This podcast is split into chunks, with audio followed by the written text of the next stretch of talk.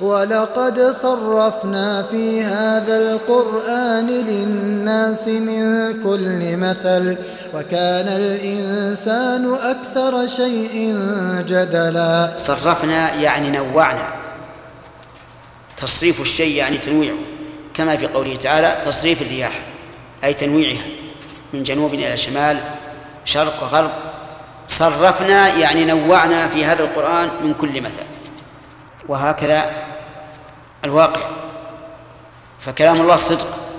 أمثال القرآن تجده متنوعا، تارة لإثبات البعث، وتارة لإثبات وحدانية الله، وتارة لبيان حال الدنيا، وتارة لبيان حال الآخرة، وتارة تكون مطولة، وتارة تكون مختصرة، فهي أنواع، كل نوع في مكانه من البلاغة والفصاحة وغير ذلك.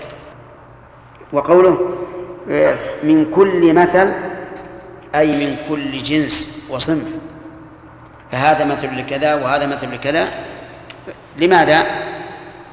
من أجل أن يتذكر الناس ويتعظوا ويعقلوها، ولكن يوجد من الناس من لا يتعظ بهذه الأمثلة بهذه المثل،